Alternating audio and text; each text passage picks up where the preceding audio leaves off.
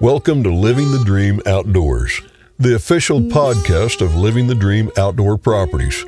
We live by the motto it's not just land, it's a lifestyle. And we live the outdoor lifestyle every day. Whether you're a landowner or dreaming of joining the ranks of those closest to the earth, we're your brothers and sisters of the outdoors. We hunt, we fish, we're stewards of the land and our Living the Dream team will show you the way to enjoying the land and all the outdoor pursuits it has to offer. Here's your host, Bill Cooper.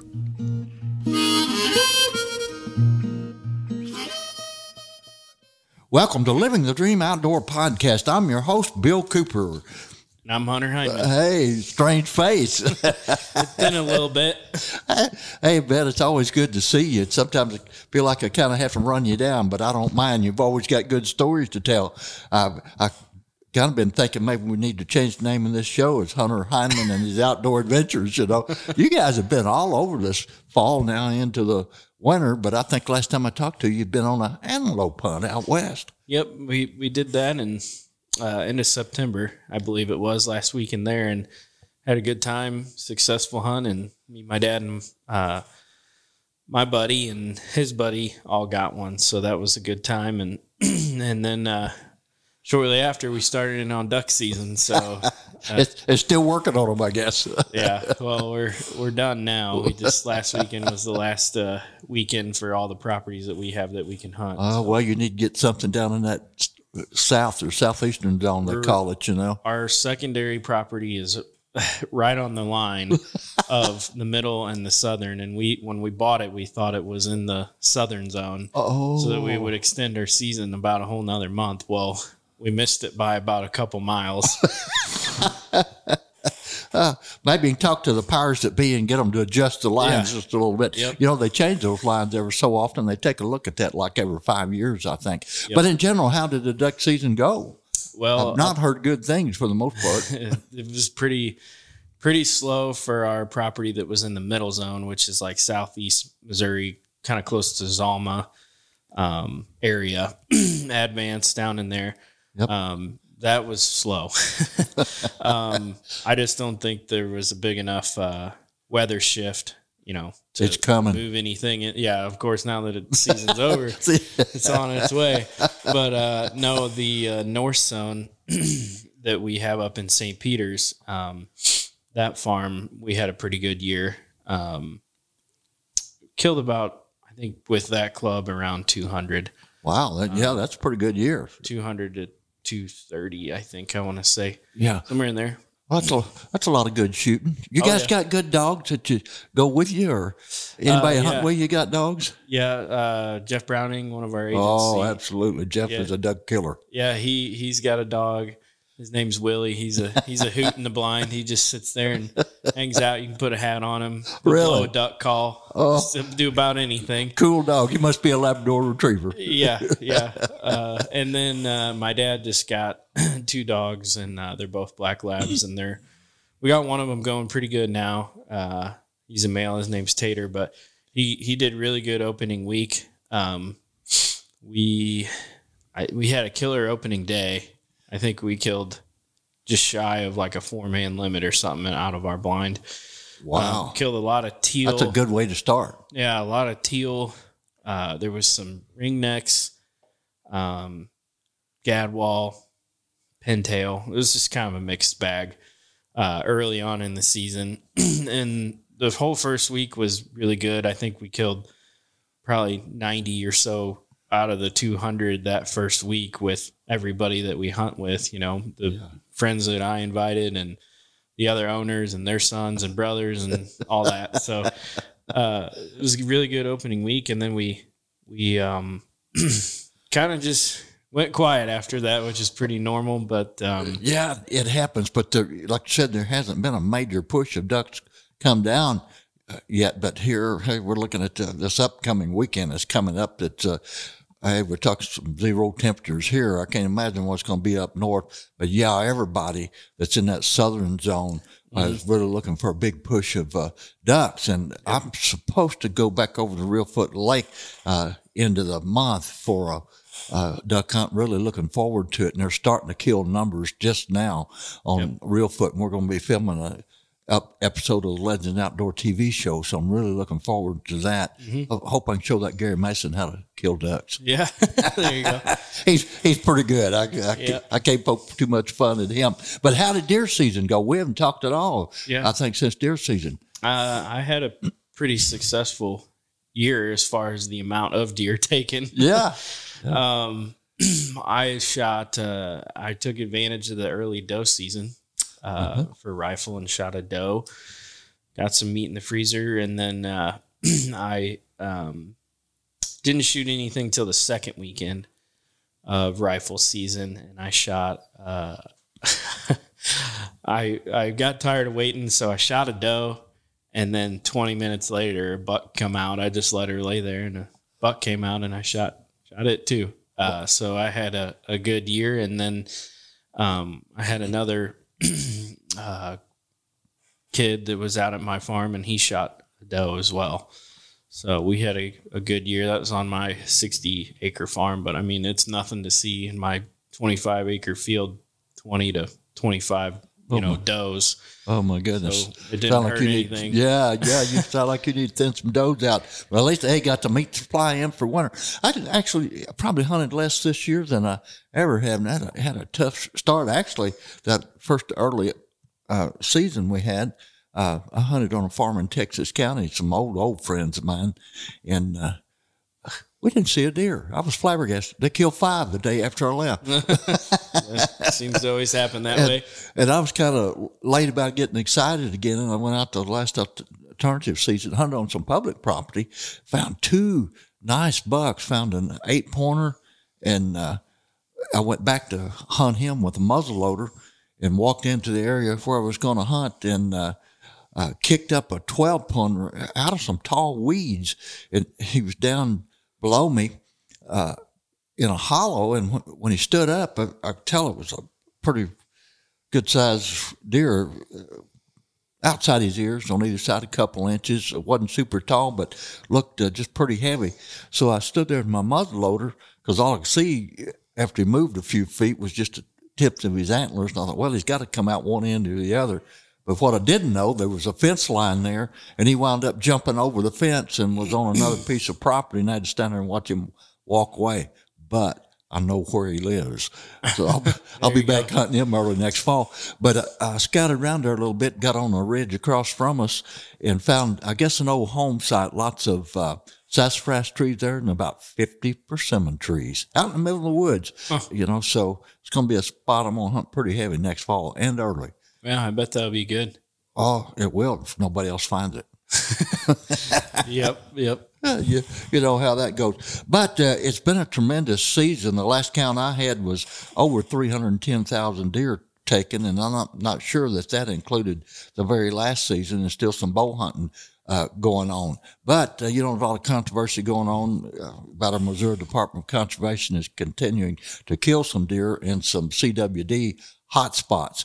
And that's kind of a sore issue with some people. I don't really know what to think about it myself. I don't think I really know enough about CWD to make a heavy judgment, but I kind of lean on our uh, Missouri Department of Conservation to make the right decisions. They they've led us down a pretty good path over the decades. Well, that's what I was gonna kind of point on. I don't really have one way or the other, but what I have noticed is since I started hunting uh, and coming down to the Steelville, Cuba, Missouri area, uh, southern Crawford County is where I grew up hunting on my dad's farm on a 500 acre piece. And I remember, you know, middle school, um, high school. I if I went out and hunted and I saw two deer, it was a good good sit.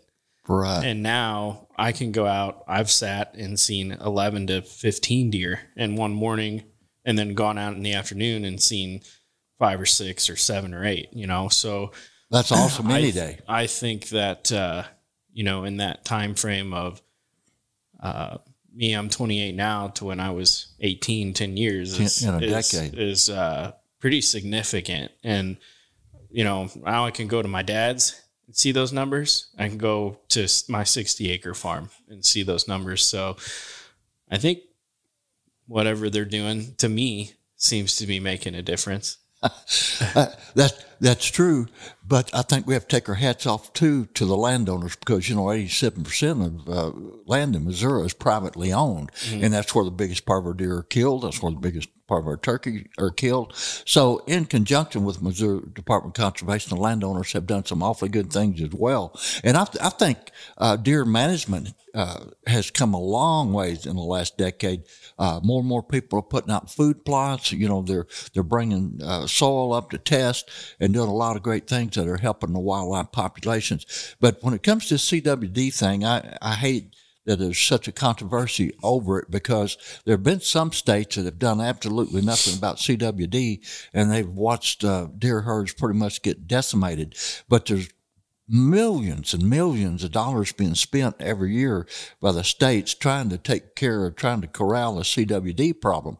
And uh, I know a lot of the northern states, a lot of them spending around a half a million or so, but some Missouri is one of the top states. They're spending over two and a half million a year combating CWD because it's the, the cost and they test you know, thousands of deer every year for CWD, and the cost is close to a hundred bucks a deer to have those things tested. So, hey, if, if you're going through the numbers, you're going to add up a bill. That's all there is to it. Yep. But hey, encourage you to keep supporting the Missouri Department of Conservation. Other other news from them, our director Sarah Parker Pauley is going to be retiring in July. Uh, after 30 years in public service. She was uh, director of the Department of Natural Resources before she took over as director of the Conservation Department. And uh, Mrs. Pauley, I have to applaud her. Man, she's done some great things in her tenure there with the Conservation Department. You know, we got a bear and an elk season, uh, besides all of the other grand things that she's accomplished in her time. And hey, I applaud her husband too, uh, Mr. Scott Pauley. He's uh, uh, quite an outdoorsman himself.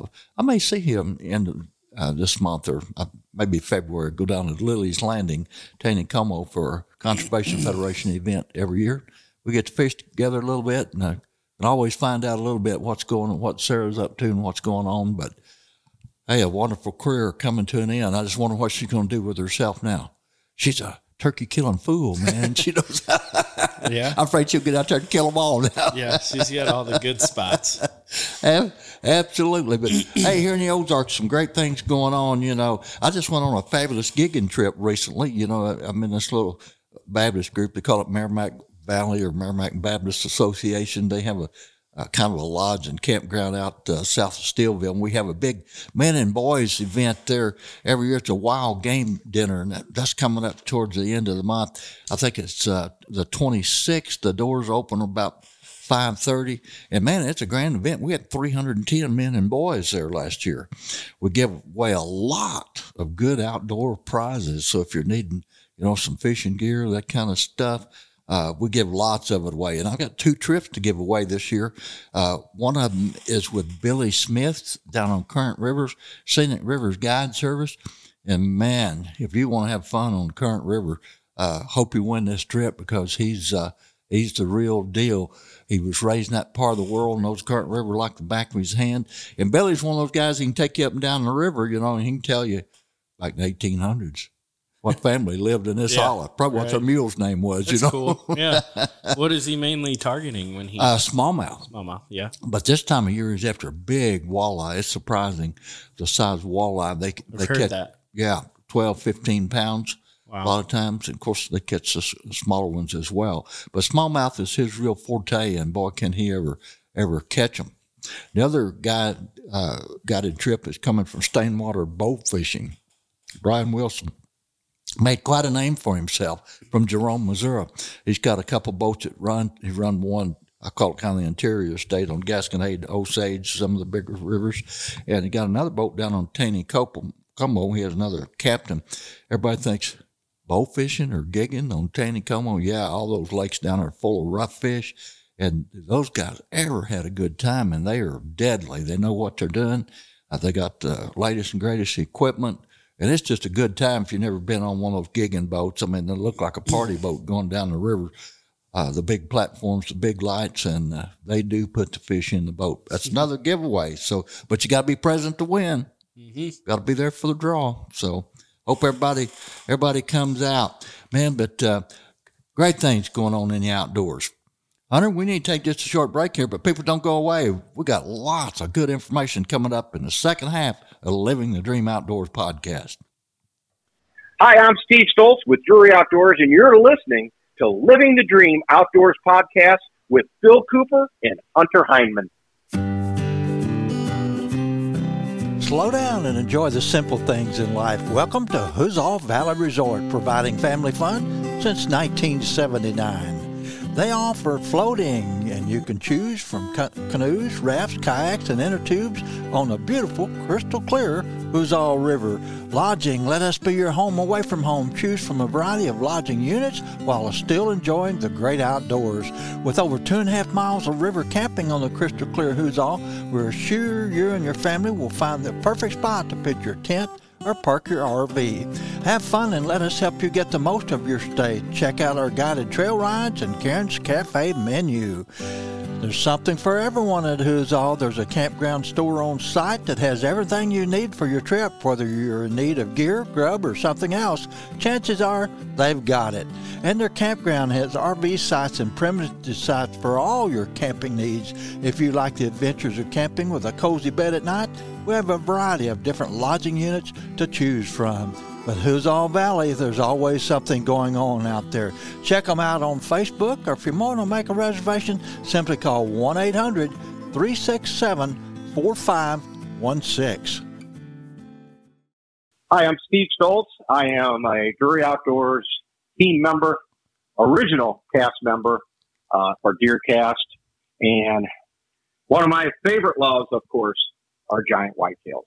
So we're going to talk a little bit about what what my game plan is to, to prepare myself to uh, drop a full picture whitetail, and of course try and get it on film, which is uh, added difficulty factor added plus two.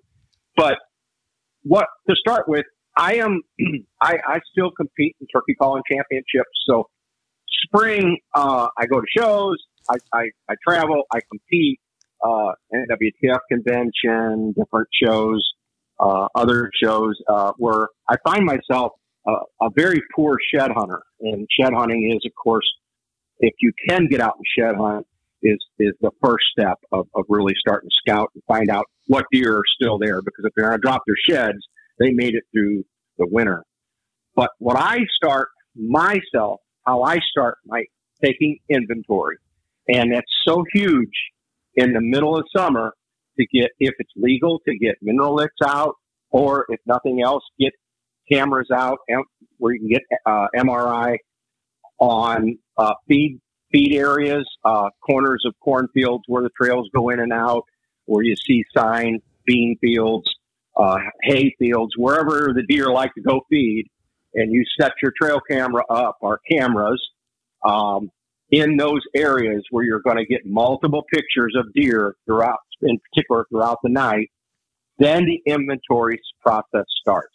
Now, up here in Iowa, it's legal to do mineral licks, and that's my first thing I do. I'll put the analogic uh, mineral out, and I'll, I'll I'll usually put about a three foot by three foot, maybe foot deep hole, dig it with a shovel, uh, pour about half a bag of the analogics at the bottom, churn it up, then put the dirt on top of it and churn it all up. So they got to really work at it. And that mineral lasts a long time because believe it or not, even though I'm with Drury Outdoors, we still got to buy it. Um, uh, you know, it, nothing's, nothing's free. And, uh, but that's the first step for my inventory process. And I'll put multiple mineral licks out on my different farms. Um, I will eventually switch to feed uh, with a feed supplement of analogics. Uh, that's a good way to get trail cam pictures. But right now, in the middle of summer, I start with all mineral licks, and then and then those bucks that are in velvet will start coming to them, and it'll help their antler growth, of course, their health, and I'll start getting an idea of what I have on my bucks.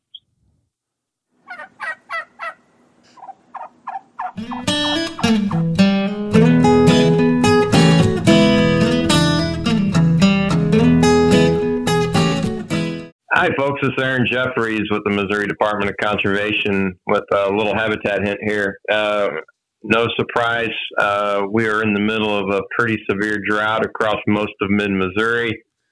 Uh, would encourage folks to take a look at diversifying their grazing systems. Uh, right now, the department, NRCS, and other partners do have cost share available for the establishment of native warm season grasses for grazing and haying purposes. What a great program. What a wonderful way of diversifying your grazing system and actually having a drought tolerant, productive grass in the months of June, July, and August. If you're looking for more information, would encourage you go to go to the Missouri Department of Conservation's website at mdc.mo.gov. And in the upper right hand corner is contacts. Go to your county and find your private land conservationists for your county uh, to set up a meeting to look at ways that you can improve your property, not only for wildlife, but also forage production for your cattle.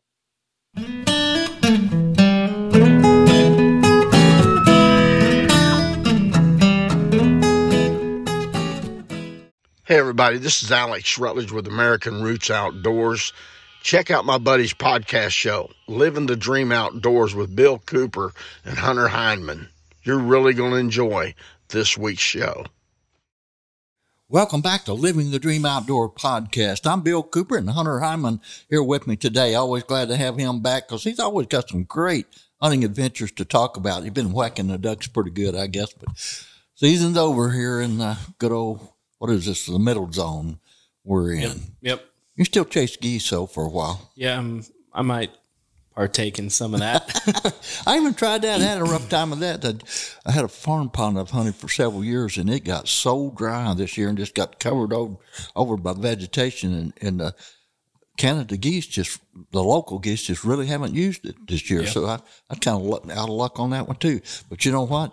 Here real quick, all the ponds are going to freeze up, and all the geese are going to head to the open water, which be the larger lakes and the rivers. You ever you ever goose hunt on the rivers? I have not. I haven't really gotten into goose hunting a whole lot, but I got lucky this year and shot one speck down there. Well, that's Uh, the best kind to shoot. That's a yeah. ribeye in the sky. Yeah, well, I uh, pretty much was pass shooting him and got lucky, but I'm gonna I'm gonna put him on the wall. So, Ah. but there's a, there is a t- there's a lot of those down there right now. I don't know why, but uh, they're they're targeting something. I don't know if they're more local or what, but um, there's a ton of those. And then I think I was gonna try to Canadian goose hunt here, maybe mid January or, or beginning of February. if Oh, it's still th- they're all fun, but uh, those specks, boy, the ribeye in the sky, Yep. they, they're the finest eating waterfowl that you can find. Of course, I usually have the luck to kill the snow geese. They call them sky carp. yeah, they're, they're not as good. no, not near near as good, but uh, hey, you doctor them up enough, you know they they are edible. You just have to work on them a bit. Hey, another great event's coming up here pretty soon in the Ozarks. It's the Ride for a Reason. It'll be over at uh, Bass River Resort out of Steelville, March 22nd and 23rd. And I know that's been going on about a decade, hasn't it, Hunter? it keeps getting bigger and bigger every year, and it's uh, a very good um, charitable thing to be a part of. That's for sure. It, it's all donated, I think, to colon cancer research, right? Yeah, e- e- exactly. And, and there'll be, I understand, like 2,000 ATVs and UTVs there It might year. even be like three. I think last year it was around three, but it, it seems like it keeps getting bigger and bigger every year. And they, those campgrounds, it seems like they keep kind of expanding a little bit. Oh, to- they, they do. They're doing a great job over there. I drove through that part of the country here a month or two ago, and it's amazing how far they've spread out from their yep. Uh, center there. They got beautiful cabins and lodges scattered out through the hills. And man, you can get some of them out, you know, almost remote if Yeah. you really want to get out in the countryside by yourself. But this ride for a reason, that is a great place just to go and check out ATVs and UTVs. There'll be all kinds of designs and models there and all kinds of activities going on too. I know last time I was over there, I got a big kick out of was kind of a mud run, I, I Yep. guess. Yep. That's pretty hilarious. Yep. Of course, you can get pretty nasty in a hurry too. Yep. And then I, I think they usually bring in some live music and Yeah. buy a bunch of T-shirts and there's usually some sort of giveaways and stuff and all kinds of cool stuff. Oh, absolutely. Lots of food trucks too. I always think that I had to sample a lot of different foods, you know, and uh, just a good, good time for a great cause and great people putting it on. You know, Bass River Resort been around for a long time. I, I'm old enough I can remember when all those places started. I first came to the Ozarks in uh, early '70s, about '73, and uh, all those river bottom farms people that owned them were getting to discover, you know, they could make more money floating boats than they could herding cows. yeah. and some of them are still doing both, you know. Right. Yeah, but great, great businesses, good, good people, and it's absolutely a great, great time. But those dates are again March 22nd and 23rd, and I'm sure you can get a hold of Bass River Resort if you need some more info. If you want to get signed up, I don't know if it's too late or not because I know people, boy, Yeah, uh, you gotta. There's people that like last year in March probably just bought their ticket for this year. Oh yeah, that that's kind of a common thing for people that are really into that and, and they want to make sure that they've got a spot. That's why you have to do it with uh, a lot of these river resorts anymore. You you got to book a year ahead of time to Yep. get in there. That's just how popular they are. Well, good good for them. But hey, things are going great guns in the out, outdoors. Here we are right after the first of the year. You know, a lot of your uh, places that are hey retailers uh, selling those great toys, UTVs, ATVs, boats, horse trailers, whatever it is you need for outdoor toys. Some some good buys going on right now. There's some good interest rates out there, but you know the land business is still going pretty hardy too. It is, yeah, yeah. I'm, I'm still staying staying busy. Um, you know, it's it's just funny to hear different people's take on it, um, about what what things are doing. But really, I think at the end of the day, you know, to get your your that unique property you have sold is all about in the end. You know, you need to have some good marketing with it. Um, and then in addition to that, it all comes down to pretty much what that property has to offer um, in comparison to what the seller's asking for it. And most of the time, if that package is there and the price is right, it's going to sell. And it, it really doesn't matter. Um, it, it does come into effect what type of market we're in, obviously. That has a, a effect to it. But no matter what type of market we're in, um, people will, in some sort of way, always be buying and selling. Um, Whether they want to or not, there's certain scenarios where they're forced into that situation, whether it's maybe a death, which is terrible, divorce, or Terrible. uh, d- a debt. uh, so there's always going to be people buying and selling in any type of market, but um, obviously, uh, one like an 08 market is going to be a lot different than what we're in today. But you know, some people are like, "Oh, you know, I want to hold off. It's January. We just got after the year." People towards the end of the year that have maybe the thought of selling in mind. Uh, I'm talking to a lot of people right now. A lot of people want to hold off right now until like March or April. Well, I'm a little different on that, but uh, we are still selling a ton of ground right now. Um, and even through, you know, late October, all the way through Thanksgiving, I probably put three deals under contract right before Christmas. So, one thing you need to keep in mind if you're thinking about selling is that around these holidays, a lot of people have a lot of time off. And that's a good time for them to go view your listing. So, It, I think that would be exciting too. You know, around the holidays, you're in a festive mood anyway. Merry Christmas. yeah, that might be time to up the price a little bit. yeah, yeah. So, uh, I mean, really, with land, it's not as cyclical as I guess it would be maybe with residential, where the springtime is the big boom, and then Right. summer. Obviously, people are buying probably all year, but uh, it seems like their big time is right there, spring, summer, and then our market is just pretty consistent all the way through.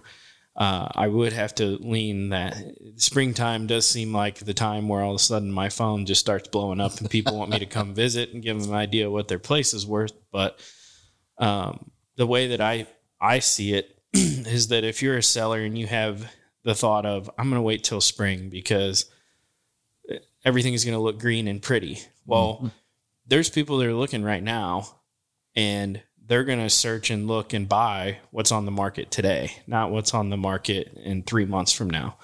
And so if you wait and go with that thought in mind, you know, a three month difference in the market isn't going to make that much difference in your price or what you're going to be able to get to it unless you do some sort of major renovation or mm-hmm. cleanup or something like that. If you're doing something like that, it makes sense. But if you're just going to wait three months because it's green as opposed to not green or cold as opposed to warm, um, you may be missing out on a very big group of buyers that are starting their search right now. And it, they may be looking right now and they may not find something and close until April, but then you've missed a big wave of buyers. So I think, you know, right after the first of the year is a great time to list a property a lot of people come up with New Year's resolutions. They get through the hunting season and they're like, "Oh man, I lost my lease," or "I uh, I lost I I got in a fight with my brother Bob and now I can't hunt his private ground." So that right after the first of the year is a pretty big time for us, um, and I am I'm seeing that in kind of my workload right now. I like I said, I probably put three places under contract in December and had a couple close right before December. So I've probably got eight, eight or nine places under contract like that that happened all right at the end of the year. Wow. Well, a point you hit on, you know, properties. People are buying and selling all the time. I read a stat, I know it's been several years ago and it's probably way outdated, but supposedly the average American will move five times in their lifetime. Mm-hmm. That's a lot of buying and selling going on just with one party. and right. if that's a national average, uh, it tells us. And we know, you know, as you mentioned, circumstances change all the time in a person's life. You helped me sell my property last year, you know, and it was yep. just a matter of wanting to downsize, man. I had a big old home and a few acres with it and just more than I wanted to take care of anymore. Yeah. A lot of times, you know, again, too, like another thing is people retire and they move states. Uh, yeah. A lot of that goes on. Um, so there's a ton of things that that could lead to that. And and you just don't know when the right person is going to come along at the right time. So if you don't have it out there you're going to miss out on that. Uh, so you just you just never know. And I, I think it's best to keep it out on the market um, and then just react to what the market's telling you. If they're saying you know uh, this needs to be fixed or i'd buy it if it was um, you know priced this way or you know, you don't have to all the way listen to yeah. the public, but you can acknowledge it and maybe be where you're sure. positioned around that. And, and you'd be surprised if you react to that, how quick sometimes you can make a sale. Yeah, just lot, lot, lots of variables involved. But I, I know, and of course, selling a place, I've been at my place for 42 years. And for a lot of people, it's really an emotional thing to think about getting rid of their properties. But uh, I knew time was coming that I, I needed to, I needed to make a change, you know, and it wasn't difficult for me at all once I made the decision and working with you guys, you made it so easy, you know, all of the advice was there, do this, do that, or don't do that, or, or whatever. And, uh, that's one thing I would encourage people to do. Listen to your agent, man. Yeah. You've got well trained people, agents all over the Midwest and, uh, expanding into other regions. You guys have been extremely successful, and success doesn't come by making huge mistakes and boondoggles, you know, that mess up people's lives. Right. And uh, of course, I watch you guys every day on the social media, and I'm always seeing these just gorgeous properties coming up for sale. And I, at the first thing goes through my mind is, why is that person selling that place? Yeah. Well, we talked about all kinds of reasons why people sell. And some people just turn properties, you know. Mm-hmm. Mm-hmm. And uh, a lot of that goes on. Been lots of millionaires made in this country by turning yeah. real estate, you know. But uh, hey, great, great times.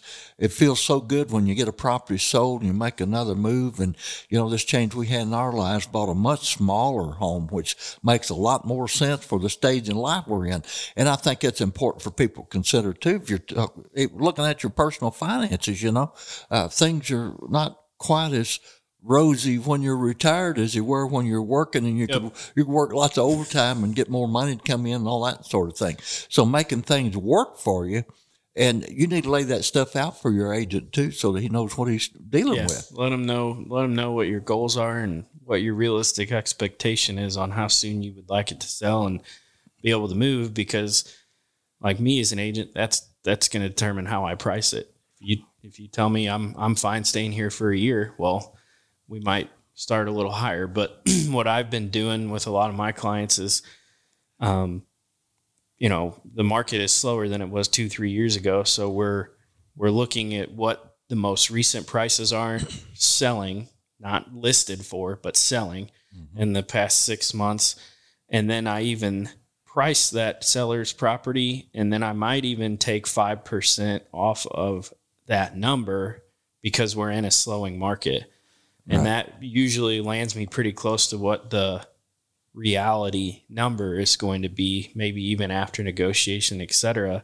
Another thing, if you know the average is twenty five hundred per acre in an area, well, you know certain farms might be selling for 27 or 800 maybe even 3000 there might be a couple outliers that sell at that but i would say is this you know if you're going to be a seller don't get stuck on those one or two that that sold for that. There is probably some reason they did that and a lot of times it's like a water feature or they may have had a ton of food plots or maybe they kicked in left mm-hmm. like 15 deer stands or uh, there's a body of water or a lake or something that made that stand out that way for a reason. And if yours doesn't have that, it's sort of unrealistic to try to get that number.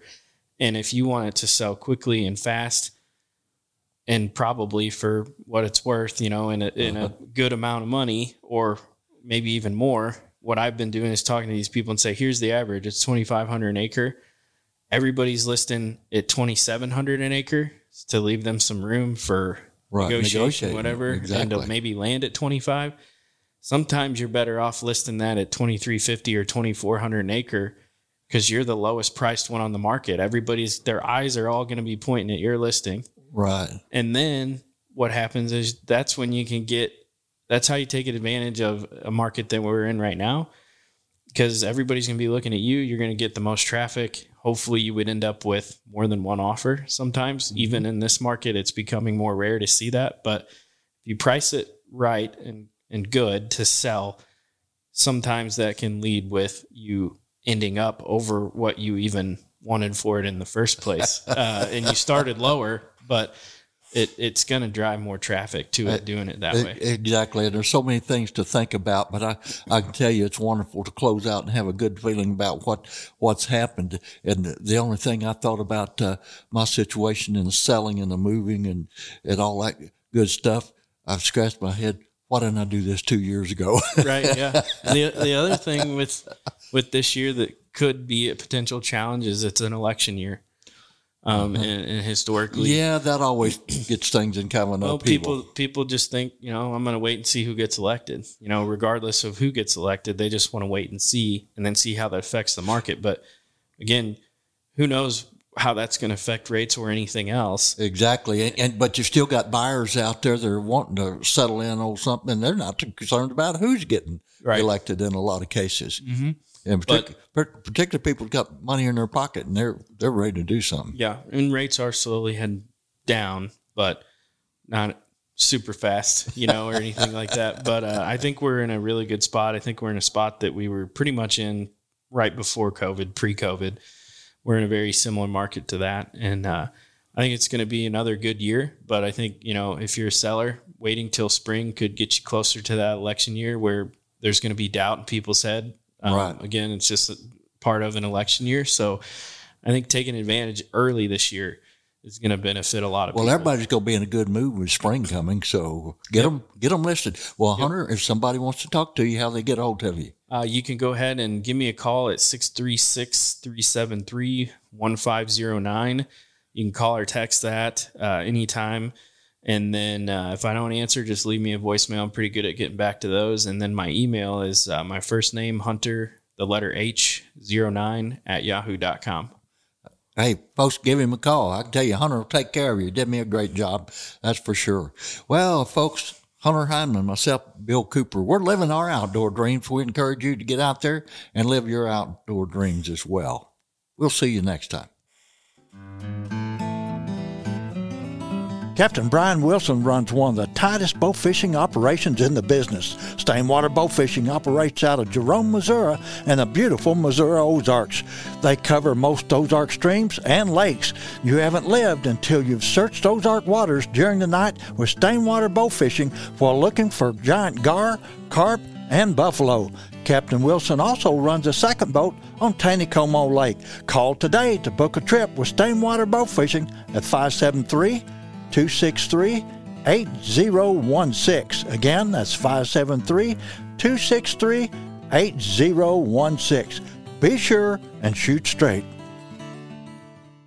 The Living the Dream Outdoors podcast is brought to you by Living the Dream Outdoor Properties, the Fly Rod Journals, SmokerBuilder.com, Cowtown, USA, Westover Farms, Scenic Rivers Taxidermy, Stained Water Bow Fishing, Scenic Rivers Guide Service and Tours, Huzzah Valley Resort, Pico Lures, Devil's Backbone Outfitters, The Fallen Outdoors, Ledco Sinkers and Lure Company, Turnbow Outdoors, J&J Charters, Kaufman Cove, Alaska, Big Ed's Guide Service, Bean Creek Game Calls, Misty Mountain Guide Service, ASO Guides and Outfitters with Ryan Walker, On the Hook TV, and Rich's Famous Burgers.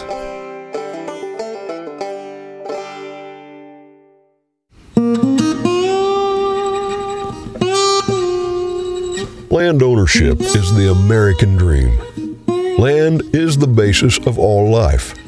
Our wise use of this most precious of resources ensures the survival and growth of free institutions and our American way of life.